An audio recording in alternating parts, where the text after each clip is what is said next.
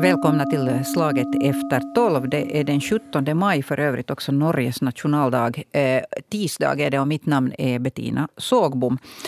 Ja, alltså Sverige och Finland skickar eventuellt in eh, sina NATO-ansökningar redan idag. Det här får vi se senare, att om vi hinner idag eller om det går till morgondagens sida. Men hur som haver så är det eh, rykande aktuellt och jag ställer idag frågan vad händer nu och vad händer sedan? Och sen så ska vi prata om, om lite andra så intressanta vändningar här eh, under eh, de senaste dagarna tillsammans med gästerna här i studion, nämligen tidigare ministern och ambassadören Olle Norrback. Välkommen. Tack. Och eh, sen har jag också Rysslandsexperten, diplomaten René Nyberg här. Välkommen. Tack. tack. Ni, ni hörde just eh, det här uttalandet. Det är sånt som man inte för några månader sedan skulle ha trott att man en dag knäpper på nyheterna och så, så hör man Sveriges kung och så hör man vår president säger att jaha, att nu broderlandet och tillsammans så ska vi lämna in NATO-ansökan. Eh, är ni lika häpna som jag, René Nyberg? Jag är inte häpen eh, det är inte rätta ordet. Jag, jag, Nej, det var fel ord. Jag, jag, känner att det här är historiskt. Det här är mm. någonting väldigt viktigt. Och på ett sätt enastående. Det är också det att man vill göra det, eh, inte bara i armkrok, men att man sen också, också så att säga i, i, i alla formaliteter gör det tillsammans. Jag, kan bara, jag ser mig två NATO-ambassadörer gå upp till generalsekreteraren i Bryssel och det är nog någonting. Mm, vad säger Olle Norrback? No, inte jag häpen. Jag har ju tyckt i 30 år att vi borde göra så här. Tycka är en sak och sen tro att jo, det faktiskt och jag har ju trott på det. Mm. Jag har ansett att i något skede kommer det att gå på det här sättet. Och från början var det inte med tanke på Ryssland, utan min grundinställning har alltid varit den att Finland ska vara med i alla de internationella organisationer som behandlar ärenden som berör oss och beslutar i sådana ärenden. Och jag har aldrig riktigt förstått varför säkerhetspolitiken varför vi har överlåtit ansvaret för, i säkerhetspolitiken till Nato utan att själv ha påverkningsmöjligheter. Det har jag tyckt vara, vara ologiskt. Och sen när utvecklingen i Ryssland under de senaste 20 åren hela tiden har gått åt fel håll så har förstås det tillkommit ett argument, ytterligare, ytterligare ett argument. Så jag tycker att det här är, det är följdriktigt. Sen ska vi ju komma ihåg att att det stora beslutet när det gäller Finlands integrering i, väst, i, i, i de västliga, västliga demokratierna, det var EU-beslutet. Och EU är ett, EU är ett överstatligt organ, alltså fattar beslut på alla medlemsländers vägnar. Det här är ett interstatligt organ som inte alls är lika bindande. Så det ska vi komma ihåg. Så, så att, och sen ska vi komma ihåg att det, ja, det är historiskt och det är naturligtvis i den meningen att Finland och Sverige gör det gemensamt. Det är ju i och för sig. Men det gjorde vi med Österrike och Sverige när vi gick med i EU också. Så att, eh, det är lite flås nog kring det här tycker jag. Men, men det är viktigt. Det är oerhört viktigt. Och det, det, det kunde ha kommit tidigare men bättre sent än aldrig. Mm. Men om man tänker på tänker på den, den säkerhetspolitiska lösningen och här äh, citerar jag president Koivisto. Det var att bli medlem i Europeiska unionen. För honom var det i första hand säkerhetspolitik. Mm. Äh, för Sverige var medlemskap i Europeiska unionen handelspolitik. Äh, och, och, nu så, om vi sen, nu, är vi, nu, är vi, nu är det 30 år har, har gått sedan det. vi har närmat oss, vi har tagit vi har gjort allt, vi har gått så långt som det går utan medlemskap. Mm. Och, och, min synpunkt har varit här en lite annan. Jag har varit den att, att uh, vi bör inte bryta med Ryssland. Och NATO-medlemskap före de skulle ha betytt en brytning med Ryssland. Men om Ryssland bryter med oss, då ska vi sätta emot. Mm. Och i, i, värsta fall ska vi, ska vi sätta emot hårt. Och vad nu, vad, vad nu hände eh, den 24 februari var det att Ryssland bröt med oss alla, bröt med Europa och bröt med oss. Och situationen ändrade sig. Och nu har vi tagit det logiska eh, steget efter att Ryssland har brutit med oss. Nu, du har ju de väntade um, reaktionerna Eh, från Kreml och från Putin. Det, det, var en massa hot före. Och, och, nu tyckte jag åtminstone att det hade dämpats lite sen. Att, att ja, ja, att något nu med i Nato då, men att bara ni inte liksom eh, sätter upp eh, garnisoner och, och det där vapen vid gränsen precis. Alltså, det, så som jag uppfattar det dämpades det mitt i allt, eller? Jag håller med att det är ju en anpassning till verkligheten också. Jag menar, nu är det ju nu är det fakta som talar att nu, nu går det så här. Och eftersom man inte har resurser att göra någonting militärt så får man ju bara anpassa retoriken till verkligheten. Det är ju ett stort framsteg i och för sig det. Men sen vill jag säga också att att eh, när vi gick med i EU så hade jag två argument. Det var både handelspolitik och säkerhetspolitik. Och jag visste ju att EU inte kan garantera säkerheten men jag tänkte mig bara att ju mer integrerade vi är ekonomiskt desto svårare det är att börja kriga mot varandra. Så att det var, det var, men så tänkte vi väl med Ryssland också? Eh, jo, men på 90-talet då vi gick med i EU så var Ryssland på väg åt rätt håll. Så att eh, det var helt, men jag, under mina tolv år i regeringen så hade jag oerhört mycket med ryssarna att göra i alla vakanser. Och jag lärde mig ganska snabbt en sak och det är att man ska inte vara vänlig och, och, och stryka medhårs. För då får man ingen respekt. Utan man ska säga precis vad man tycker från början. Det var liksom en sån där, jag försökte i början liksom artigt diplomatiskt för att nu använda det uttrycket. Men det var helt lönlöst. Utan man ska säga, till och med lite burdust ska man säga. Och jag tror att det är också det som Finlands agerande nu har, har, varit, har haft det rätta tonfallet i relationen till Ryssland. Nämligen att man är brutalt uppriktig och säger att så här är det nu, så här gör vi. Och vi kunde ha gjort det tidigare utan att det hade skapat allt för mycket. Vi kunde, hade vi gått med på 90-talet så hade det ju inte varit... Men liksom då var ju inte folk i Finland mogna. Ja, I den allmänna inställningen så har, vi ju, har man målat upp nog Nato som en krigsorganisation vilket den ju inte de facto någonsin har varit. Den är ju en försvarsorganisation som aldrig liksom själv har provocerat fram krig. Och den har ju inte heller, man tror ju att Nato har enorma arméer. Det är ju inte så. Utan det är ju medlemsländerna som har det mesta. Eh, så att bilden av Nato har från början varit fel. Och sen, sen förstås, alla älskar vi ju fred. Inte det är ju någon av oss som vill ha krig. Men, men när man ser hur utvecklingen går i världen. Sen skulle jag säga att, att det, det, som vi ser nu det är ju en tudelning av världen mellan de, de, de liberala demokratierna å ena sidan dit Nato och EU är viktiga instrument i det jobbet. Å andra sidan totalitära system med en, totalt felaktig utveckling, snabb utveckling i Kina och med, med Ryssland som är vad det är. Och så har vi då Polen Eh, som nu tror jag mjuknar upp när de har tagit emot så mycket. mycket. Sen så har vi Ungern där, som är lika halsstarrig. Så har vi Turkiet. Så vi har en grupp länder som blir, blir mer och mer totalitära. Och jag är ju folkskollärare och jag tänkte mig som ung att när folk kan mera så blir de inte fanatiska.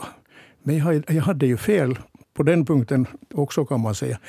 Det är ju inte så, alltså de värsta fanatikerna har ju ofta en gedigen utbildning. Och det gör en verkligen beklämd. Att det är ju, dårskapen utvecklas ju mer kunskap man har också. Mm. Det är liksom beklagligt att behöva säga det, men så är det tyvärr. Här kom mycket saker nu som René ja, Nyberg säkert vill kommentera. Olle har mm. rätt eh, vad det gäller hur man ska, hur man ska umgås och behandla ryssar. Man ska vara, man ska vara eh, klar klar och man ska inte vara mjuk. Man ska inte visa mjukhet. Och jag skulle nästan tro att, som svar på din fråga Bettina, om de, de ryska reaktionerna så, så spelar president Niinistös samtal med Putin en roll. Eh, jag tyckte om när han sen sa eh, samtalet, och vi eh, läste om samtalet och jag läste också och, kollade också Putins egen hemsida. Ska vi upprepa det för de som kanske har missat det? Äh, Ungefär de där huvudlinjerna. Alltså det, viktig, mm. det viktigaste var, var det att, att, att det finns ett alltså, skäl för att Finland nu mm. söker om, om är, att, är så att säga attacken mot den oprovocerade attacken mot Ukraina. Och eh, den, det ryska svaret var dämpat. Putin, Putin sa att, att, eh, att han beklagar det här, det här är ett felbeslut från finsk sida, men att eh, och Ryssland är inget hot mot Finland. Och egentligen lämnade han det här. Och när, när, när jag tyckte om när, när president Niinistö eh, förklarade förklara eller kommenterade sitt eget samtal sa att jag hör inte till dem som smiter, som försvinner bakom knuten. Och det att han, att han ringde Putin och tala, antagligen talade klarspråk eh, har säkert haft en inverkan på att, att, eh, att Kremls reaktion har varit dämpad stoppad. Och jag tycker att det är en liten, det, det är något, en plus i den här saken. Naturligtvis så så, finns, eh, så har det ju inga trupper eller på, på, på eh, alltså, alltså både, både brigaden i, i, vid Kolahalvön, alltså i Petsamo och, och, och regementena på Karelska näset har ju, har ju så att säga i praktiken förintats på fronten i Ukraina. Mm. Alltså egentligen har, ju, har vi fått en ny option när det gäller Nato.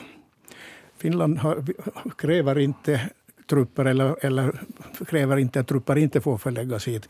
Utan det är ett nytt hot mot Ryssland att om Ryssland igen eskalerar någonting så har vi all, all frihet att säga att vi, vi vill ha trupper hit, NATO-trupper. Till och med vi vill ha, eller, vi vill ha vapen hit. Så att det är ju egentligen följande hot. Och det tyckte jag också var en sån här realpolitisk notering från Moskva när man sa att det här i sig betyder inte så mycket. Det var Putin som sa det. Ja. Utan det som betyder någonting är det som händer efteråt. Att om man börjar förlägga trupper hit, om det blir förläggningar här, om det börjar finnas mycket vapen här, då förändras läget. Men det är ju vår följande option. Om Ryssland börjar bråka igen så är det vår följande jag, jag option. Jag vet nog en massa, massa det där, eh, fredsaktivister nu som skulle få feber och, och nippor eh, någonstans när de hör, hör det här. För att det är just det här som de också argumenterar mycket. Att, att det här att, att upprätthålla den här eh, sorts liksom hot och terrorbalans. De vill ju att man ska förhandla istället. Jag tycker, jag tycker, ja. Får jag bara säga om förhand? Ja, ja. Det är ju det man har gjort med, med Moskva. Jo. Och vi vet resultatet. Så också, också här liksom är det, jag, alla är vi fredsvänner. Jag, jag tar mycket illa upp om någon säger att jag skulle älska krig. Det är det sista jag önskar.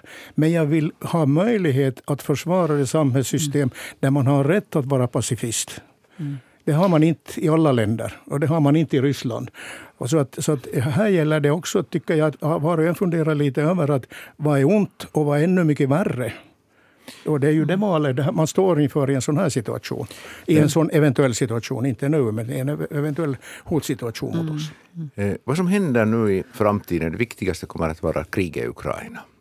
Och det, det är ett krig som kommer att avgöras vid slag, på slagfältet. Det är inte ett, ett, krig som kommer att avgöras i ett förhandlings, på, vid ett förhandlingsbord. Och, och det resultatet kommer att ha en enorm betydelse. Vi, vi diskuterar allt för lite därför vi vet ingenting vad, vad det här betyder för Ryssland. Därför att om man förlorar ett krig så kommer det att ha, ha konsekvenser, för, konsekvenser som är politiska. Och om man inte vinner ett krig, och vi, kan, vi ser i, idag redan att Ryssland inte har vunnit kriget, då har man förlorat kriget. Och de här konsekvenserna kommer att vara politiska. Det kommer också att, att beträffa så att säga, den högsta ledningen av Putin personligen. Det, mm. Jag tycker att det här är den stora frågan. Nu att vi, vi går med i Nato Eh, så uppstår det en nordisk block och en nordisk-baltisk block inom, inom Nato. Det ger det skaffar dynamik, ger nya möjligheter och vi ska, vi ska göra allt för att utveckla det här. Vi behöver inte, ja, ja, ja, det finns inget riktigt behov att tänka vidare. Eh, vi har ett starkt försvar, vi behöver ingenting för tillfället. Det är att vi har backup.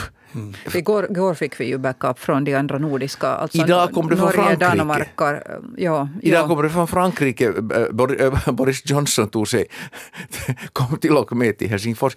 Alltså det, den här backupen finns. Det viktiga och det nya är det här att, att vi har en, en nordisk block. Tänk, tänk bara på betydelsen för Norge. Och inte bara det finns svenskar som har utvecklat sig fantastiskt snabbare, djupare och längre än någon kunde tänka sig. Och vad det här betyder för Estland. Mm. Eh, och, men, men den stora frågan, vad händer i Ryssland?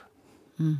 Jag, jag måste bara här ta upp det att, att nu har ju, när du nämnde Frankrike, så, så Emmanuel Macron så har ju blivit kritiserad också för det att han nu äh, har uttalat sig så här att vi, vi måste ge äh, Putin en väg ut ur det här.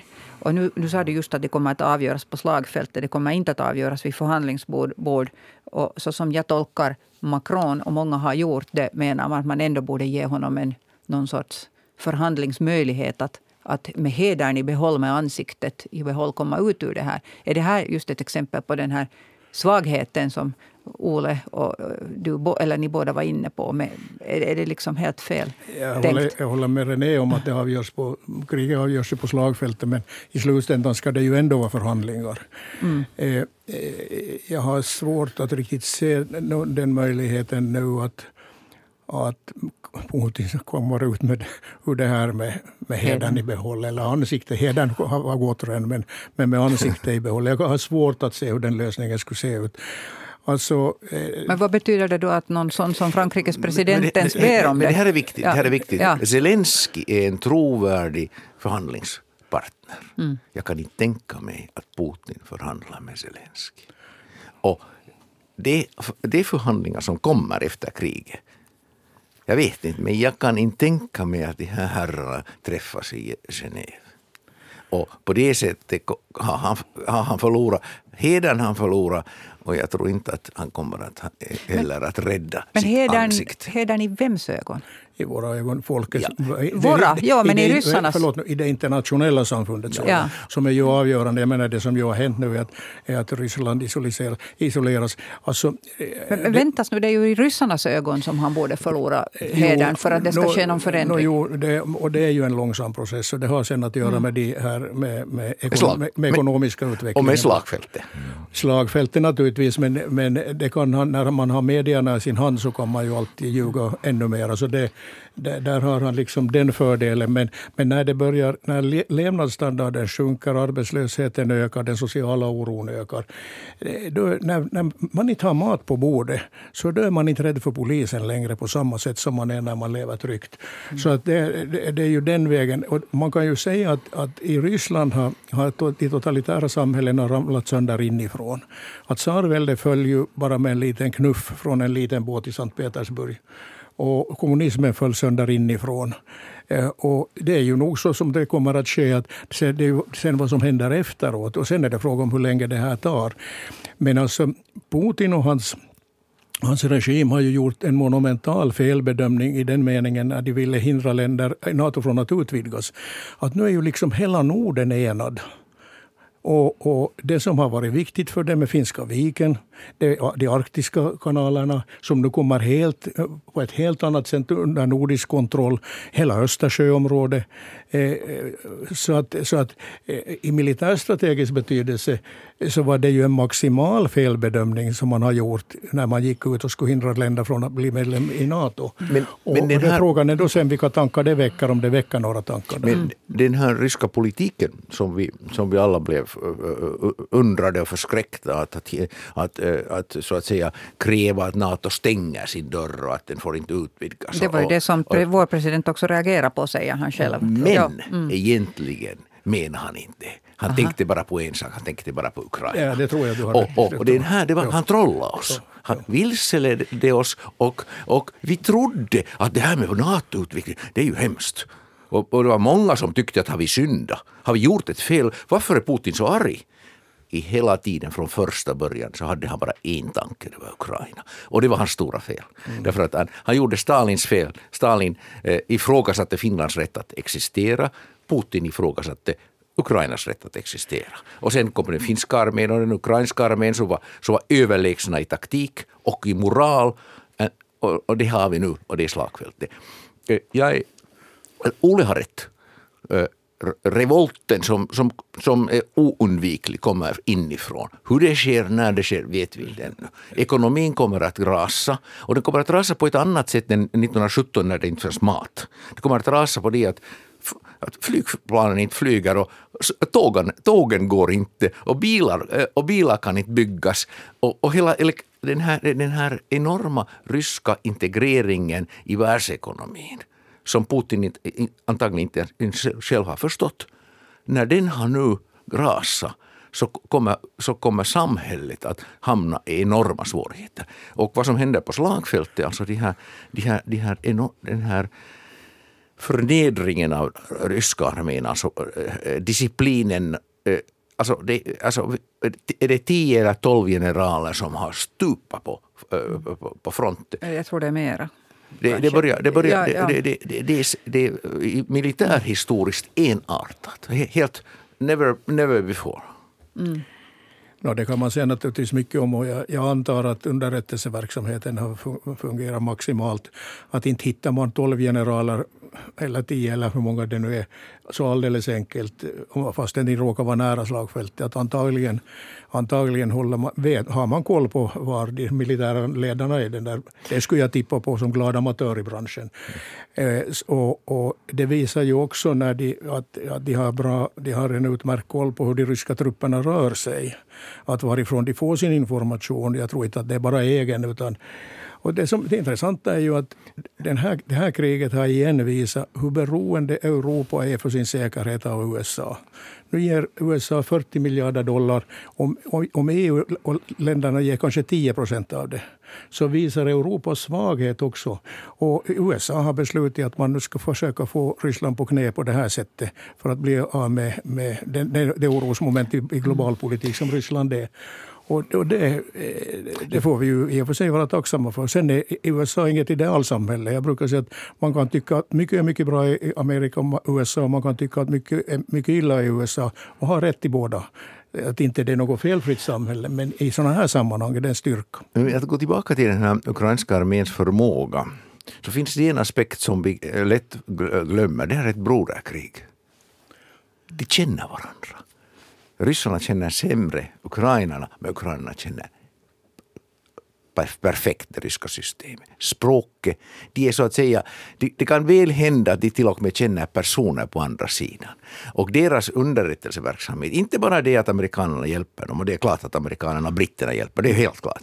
Men det finns också de vet vad, vad som händer på andra sidan och de spelar så att de, de är så att säga de är flera steg före, eh, före den ryska motståndaren. Och, och det, här är, det, här är, eh, det här är naturligtvis gör det så, eh, det här är så att säga ett, ett broderkrig, ett inbördeskrig på det sättet om man tänker i gamla sovjetiska termer. Och därför är det så blodigt och därför är det så, är det så bittert också. Du har alldeles rätt, det var en helt bra analys. Jag skulle bara göra det tillägget att det finns en väsentlig skillnad. Och Ukraina har någonting att kämpa för. Jo, moralen. Ja, och de har moral och de har en, någonting ja. att kämpa för. Men ryssarna vet inte riktigt varför de är där. Ja. Och, och det, är, det är ju en väsentlig skillnad. Jag skulle säga att den väsentligaste skillnaden till att kriget har gått som det har gått. Därför att Ukraina har någonting att kämpa för och ryssarna de tror ju det är där för att fånga in några få, få nazister. Men, men vi ska komma ihåg en sak vem trodde jag inte, jag trodde inte. Amerikanerna trodde inte. Vi, vi vet, de har erkänt det.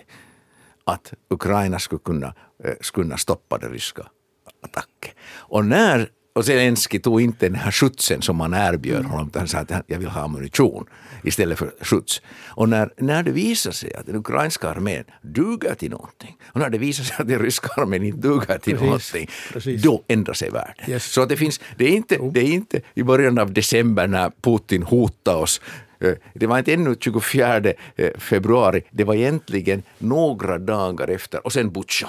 Sen kommer vi den här, mm. den här horribla Butja. Så, så kommer ni ihåg sommaren 14, vi hade Krim, sen började den här separatistkriget i, i Donbass och sen kom den, eh, den här malaysiska flygplanet mm. som sköts ner. Det var det avgörande. Så det, det, det är lite psykologi här alltid också. Och, vi, och efteråt, så, vad heter efteråt så ser jag såklart. Mm. Men, att, men att jag, jag skulle säga att, att det är ukrainarna som tvingar oss att tänka på nytt. Och vi, och vi är naturligtvis tack, tacksamma för, för den ukrainska men, men för att föra den här diskussionen tillbaka till vår egen diskussion här om Nato, vilket, vilket jag lovar att vi ska prata om här idag. Det här är väldigt, väldigt intressant. Det här är är bra för oss alla att, att liksom gå igenom och fundera på de här sakerna. Men, men eh, hur är det, det, det som har fascinerat mig är det att alla har ju egentligen också i Finland nu samma fakta. Eh, alltså, vi har sett vad som händer. Alla vet om Butja, alla vet den här bakgrunden. Och ändå drar man helt olika slutsatser. Och nu vet jag också många som har suttit i den här studion och diskuterat det här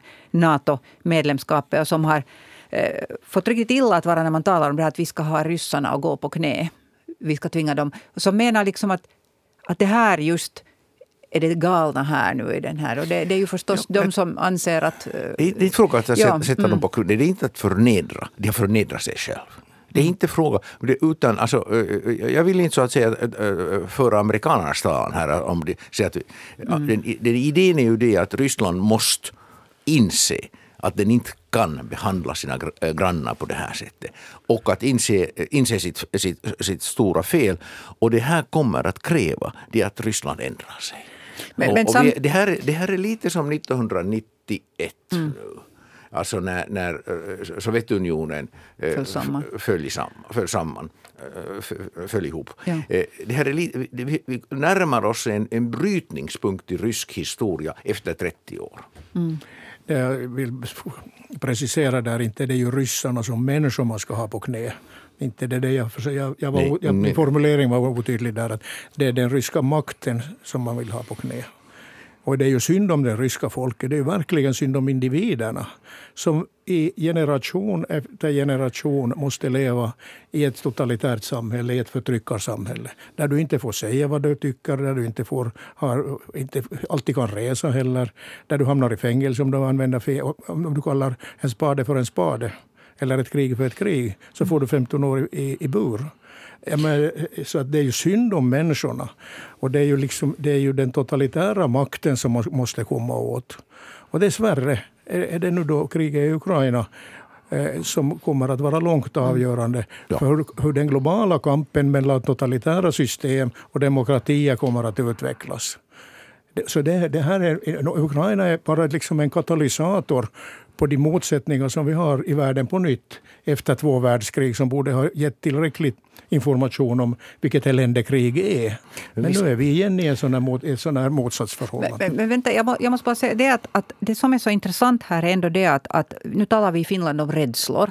Och det intressanta när man följer med i de här debatterna också, så det är att bägge sidor, både de som är mot eh, medlemskap och de som är för medlemskap i Nato, så anklagar den andra sidan för rädsla. Eh, den, den som är för NATO-medlemskap säger att, att ni är rädda för Ryssland. Att ni tänker bara, eh, ni vill inte göra någonting för ni är rädda för Ryssland. Och den andra sidan säger att, att ni vill gå med för att, för att ni är rädda, att ni styrs av rädsla. Och, och det ligger säkert någon sanning i, i, i båda påståenden men, men det där att jag, jag finner det fascinerande att man kan dra så olika slutsatser av exakt samma men händelser och fakta. Så, så är ju samhället. Ja, mm. Men det här är ju... Ja. Ja. Därför har vi alla gallupar visat att ja. vi tycker olika i alla frågor. Mm. Ja, men vi, alltså den här en, enheten som nu härskar i Finland är ju enastående. Och det är ju naturligtvis politiskt oerhört viktigt att vi har konsen, fattar saker med konsensus när det är fråga om stora saker. Och jag, det, var, det var någon, det var någon kuckumussare som sa, som sa här att, att, att, att han tror att, att, det är bara den här regeringen som kunde ha skapat den här typen av, av, av, av samarbete. Att, jag hörde det där men jag minns inte vem det var som sa det. Mm. I alla fall, jag tyckte, jag tyckte det var ganska intressant. Men jag, jag, jag är inte så orolig för den här, därför att det är en del av världen, människorna mm. tänker olika. Mm. Men det finns, det, finns, det finns en annan sak som är viktigt att vi, vi förstår. En av de, våra, våra stora fel. Det, vi gjorde ett stort analytiskt fel och där kopierade vi tyskarna. Och det var det att vi trodde på, på uh, vandel durch handel. Vi mm. trodde att om vi, om vi, om vi idgar handel, umgås, Eh, eh, eh, net, net, gör networking och, och, och gör allt det som vi har gjort så kom, kommer det här att ändra det ryska samhället. Och i frågan, alltså skillnaden mellan Finland och Ryssland, äh, Tyskland här är naturligtvis det att för tyskarna var det här en, en trosfråga. Mm. För oss var det det pragmatiska sättet och vi följde med tyskarna. Men, och, och bakom tyskar finns den här enorma trauma om, om, om, om, om krigsskyldighet som, som, som i, på det, samma sätt inte finns i Finland. Men vi gjorde det var ett enormt fel. Därför att, eh, eh, och det här är naturligtvis varför gick Ryssland den vägen? Varför tog Putin de här besluten? Men vi ska komma ihåg att vi har försökt någonting och vi har verkligen försökt och vi har misslyckats. Mm. Ja, jag, jag håller med. Alltså på 90-talet så trodde vi ju nog alla på en positiv utveckling i Ryssland. Och det, utvecklingen gick ju åt det hållet. Ja. Eh, men, men sen tog den en vändning när, när om man ska peka på en enda person, när Putin kom till makten, så vände utvecklingen i Ryssland. Och jag tycker fortfarande att grundidén är den riktiga. Att när länder har, gör affärer med varandra, när man har utbyte av varor och tjänster och kultur och allt mm. möjligt annat, så börjar man lita på varandra. Och då, då har man inte anledning till konflikt. Och så det var, nog, det var alldeles rätt tänkt. Jag, jag är fortfarande av samma åsikt att det är så man måste fortsätta att göra. Men det blir omöjligt att, att föra en sån politik med, ens, för, för, för, med personer för vilka absolut makt för en själv är det avgörande. Och, och då, det, det, är klart att det finns fog för att vara rädd för ett Ryssland som agerar oberäkneligt och som man inte kan lita på. Mm. Jag tycker att det är fullt fog för det. Och jag var nu 20 år i politik och jag kan inte komma ihåg en enda riktigt stor fråga där 180 riksdagsmän eller mer skulle ha röstat på samma sätt. Mm. Så det, det, där, det. där har René alldeles rätt att det, är, det är en fullständigt unik situation. Eh, sen är det ännu så mycket partipolitiker i mig att jag skulle kanske inte allt för mycket vara bara åt ena sidan eller den andra sidan. Utan jag tror att här har nog behövs det här... Det, här, det, här, det är tack vare Putin. Putin, alldeles riktigt. Och han, och han, gjorde en, han, han gjorde en radikal felbedömning nästan i alla avseenden. Ja. Ja. Och det inger ju lite hopp. Att, att, att, det, det, att någonstans men, måste det svänga. Men vi måste, vi måste hinna också diskutera lite vad som händer nu. Därför för att, att om vi nu sätter in den där medlemsansökan, det som har väckt mycket oro de senaste dagarna, speciellt bland vanligt folk. Nu har jag varit i kontakt med mina sedvanliga källor som är inom militären och, och sådana som är i nära kontakt med dem och frågat att vad är det nu riktigt det här som Erdogan håller på med? Och alla säger att det är sån där basardemokrati, att så där gör de ju, all, de ju alltid. Och, och, så har jag fått informationen också att inom Nato så skulle Turkiet alltid anses som jättejobbigt och besvärligt i olika arbetsgrupper. Och, och de gör nog alltid så här för att få något skäl. Är det er analys också? Jag ska, jag ska vara försiktig med turkarna. Jag har, jag har sysslat med, jag har haft ganska mycket att göra med Turkiet när jag på 90-talet var förmedlare i, Karabachkriget, konflikten. Mm. Och då var, då var turkarna en mycket viktig del av det. Och då lärde jag mig en sak om turkarna. Att de är rigida, men de har svårt med beslut, att besluta. De tar hemskt hårda positioner men de har svårt att sen att besluta sig. Varför det? Eh, eh, det är en, det är en kulturfråga, kulturfråga. Men jag, jag, har stor, jag har stor aktning för Turkiet. Jag, jag ska vara oerhört försiktig nu att dra snabba slutsatser. Det här med basar och allt annat kan stämma. Eh, alltså, vi blir väl, välkomna i Nato. Jag skulle inte vara orolig. Men att det krävs lite footwork här. Det krävs... Men av vem? Av oss eller ja, USA? Ja, av alla parter. Av alla alltså, parter. Jag, jag, jag, jag måste erkänna på den punkten var jag jag inte alls överraskad.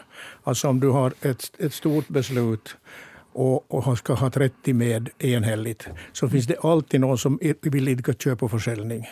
Eh, ja, det, det, det, det, kommer man inte ifrån. Så basardiplomati är ett bra ord? No, det, det, jag, vill inte, jag vill inte... Det är liksom att stämpla turkarna med... Nej, det är som om man sa, man sa förr att, att, att Italien var ficktjuvarnas förlovade land och man hade helt fel. Så det man ska liksom akta sig för så här stämplande uttryck. Men det, det var, jag är inte överraskad om det kommer ännu något mindre land som tycker att de också ska passa på ja. och, och, utverka någon, någon fördel. Det är nu liksom, det, det är så som, som världen ibland är. Och vi har... så jag, jag, jag, jag skulle liksom jag skulle inte ens prata så hemskt mycket om det. Det här kommer man att sköta så bra man kan och, och misslyckas det så är det illa. Eh, men min tro att det kommer att lyckas. Det är illa för alliansen också. För det är illa för alla parter. Det är illa för Men kan det ens misslyckas? Nej, nej. Alltså, jag, jag, jag instämmer fullt med, mm. med Ole att vi ska inte överdriva det här. Nu ska vi komma ihåg att vi har ganska mycket erfarenhet. Vi har nu varit 20 år, eh, nästan 30 år i, i, i, i Europeiska unionen. Och där har vi lärt oss att, att det finns olika länder och olika grupperingar. Man ska kunna med alla. Alla som har sysslat med, med, med eh, Förenta Nationer känner det att man ska veta vilka, vad, vad, det finns för saker och och motiver. Och eh, det är mycket köpslag där och så här. Eh, och NATO, NATO är ett, ett, lika, en likadan på, eh, på, så mänskligt sätt. Och på det sättet så, så kräver det här nog fin eh, fingerspitzengefühl och fin känsla för hur man ska agera. Kallar det för diplomati. Men det finns inget jag är inte orolig. Jag skulle nästan säga att den stora frågan som vi har framför oss är utveckling, alltså först och främst vad som händer på slagfältet, men utvecklingen i Ryssland. Därför att, därför att, därför att det, eh, det kommer att leda till någonting. Och, och, det kommer att ha en enorm inverkan på oss därför, därför att vi är så, alltså helt enkelt geografiskt. Och det här är någonting som vi inte vet. Vi, vi, det finns, vi ser inte, men samtidigt så ser vi nog symptomer. Och, och vi ser en eh, nervositet debatten. Och vi ser också vissa saker som kommer fram. Alltså, ryssarna har ju en sån här underlig, underlig system att alla tre tv-kanaler här har såna, varje kväll sådana talkshows. Ja, jag har sett det. Och de är alldeles hemska. Ja. De, de är alldeles hemska. Men då och då så säger någon, någon någonting där. Och då frågar jag mig att vad är det här för en signal? Igår så var det, så var det en överste, en, en, en, en äldre herre som, som, som en passionerad överste som sa att, att, att, att Ryssland har blivit isolerad. Mm. Det, det, var för någon vecka sedan så spreds det ett klipp från en sån här skrikig talkshow där det var också en någon sorts um, militärforskare eller någonting sånt här som sa att, att det hjälper inte vad vi gör att vår utrustning är gammal. Eh, om vi nu börjar bygga det och det och det system så tar det två år. Det kommer inte att lösa det. Det var också en ganska ja, speciell ja, ja. Eh, snutt från en sån här talkshow. Och jag undrar vad som hände med gubben sen. Att trilla han ner från balkongen eller någonting? Nej, jag tror inte. Jag tror att, jag tror att det, därför att han, han fick tala till slut. Ja. Men jag tolkar inte den här signalen. Jag bara säger, och därför så är jag, mm. så är jag alltså det viktigaste nu är slagfältet det är att Ukraina vinner mm. och det, vad, vad, vad sen konsekvenserna kommer att vara i Ryssland. Om jag skulle försöka svara på din fråga vad som händer nu. För Finland händer ju egentligen ingenting. Vi blir medlemmar i Nato, men militärt händer... Vi har men vi blir inte genast medlemmar, Nej. så det finns en, en jo, sån här tid jo, här emellan. Alltså, den mm. perioden. Mm. Ja, du hade ställt någonstans en mm. fråga, att vilket är hotet? Jag tyckte det var, den, var, den var en bra fråga. För att, för att eh, sannolikheten för ett militärt hot är ju ytterst liten. Och sen finns det då de här hybrid och andra, andra hot. Och Som de är helt reella. Och de, de kommer säkert att förverkligas. Men, men de är ju ändå inte liksom på det sättet skadliga för samhället. Eller, kan förstöra samhället i, i sån omfattning att det skulle vara speciellt problematiskt. Så jag, personligen skulle jag ändå vara ganska lugn när det gäller den här övergångsperioden under förutsättning att den inte blir oändligt lång. Eh, men, men i övrigt när det gäller, vi blir medlemmar och vi har varit så nära medlemmar som vi har kunnat vara utan att, utan att vara det. Eh, så att, så att där händer ingenting. Om hotet mot, mot oss ökar på något sätt så har vi då optionerna kvar att börja förhandla om, om samarbete med andra länder när det gäller användning av, av väpnade styrkor. Så att i, hos oss händer ingenting. Men det är, ju den, det, det är ju den stora bilden som är avgörande och där är det då kriget i Ukraina. Hur slutar det? Och, och vad händer sen i Ukraina och vad händer i, i Ryssland? Och, och jag delar den uppfattningen att, att det här är nu liksom början på en kamp mellan, mellan det vi kan kalla demokratiska system och totalitära mm. system. Mm. Och, och därför eh, egentligen så borde de ekonomiska sanktionerna ha varit ännu starkare från början. Alltså det här med, det här med att ta ett, en bit i taget är, är, är inte, när man har att göra med ett totalitärt system så är det bättre att slå till hårt med detsamma. Men det här är då demokratiernas svaghet. Att, mm. att få alla med på kärran. När, inte är de alla med ännu heller nej, på kärran. Och, och det, mm. det är liksom demokratins mm. svaghet. Mm. Samtidigt som det är styrkan så är det också svagheten. Och, och, och, och, där, och därför, egentligen förlänger vi kriget har vi förlängt kriget i Ukraina genom att inte vara maximalt tuffa från början. Vi, vi förstod inte, vi, först trodde vi inte att att de kan. Nej, och sen förstod vi inte att hur bra de kan. Ja. Och sen började vi fundera på att kanoner, eh, haubitser och, och, och allt annat. Men, men det här, det här, så att på ett sätt så, så krävde det nog tid. Men att, men att det, här är, det, det här är nog en historisk moment. Men oljan och gasen smakar fortfarande ja, för många det, länder. Det är speciellt det oljan. Ja, oljan är viktig därför att oljans betydelse mm. finansiellt för Ryssland är mm. avgörande. Gasen är en, eh, en bråkdel av inkomsten inkomsten, mm. största delen är olja. Jag fick just tecken här av Hanna Norrena i studion bredvid att ni behöver inte hossa. Vi har tre minuter kvar tills hon ska läsa långa väderrapporten. Tack för det Hanna. Hon är, hon är alltid fair play. Ja. Det där, för jag skulle ännu vilja, eftersom ni sa, och det här har mina bekanta också sagt som jobbar med sådana här frågor, att, att vi ska inte alls prata så mycket, ge inte så mycket uppmärksamhet om Turkiet. Nu sitter jag här på, på nationell radio och pratar om det då, därför för att folk där ute de läser det och de oroar sig för ja, det. Och de ja. tror att det funkar så att ett land säger nej och så är det kört och då har vi Jesse, hjälp, hjälp, hjälp. Och har vi gjort, vi har ansökt och nu har vi blottat våra kort. Och vi, men, vi, ja. men Bettina, det här är samma sak ja. som den här gråa perioden. Mm. Hur många frågor fick jag om att vilket hot som riktar sig mot Finland under den här gråa perioden? Mm. Det var helt överdrivet och baserade sig på ingen fakta.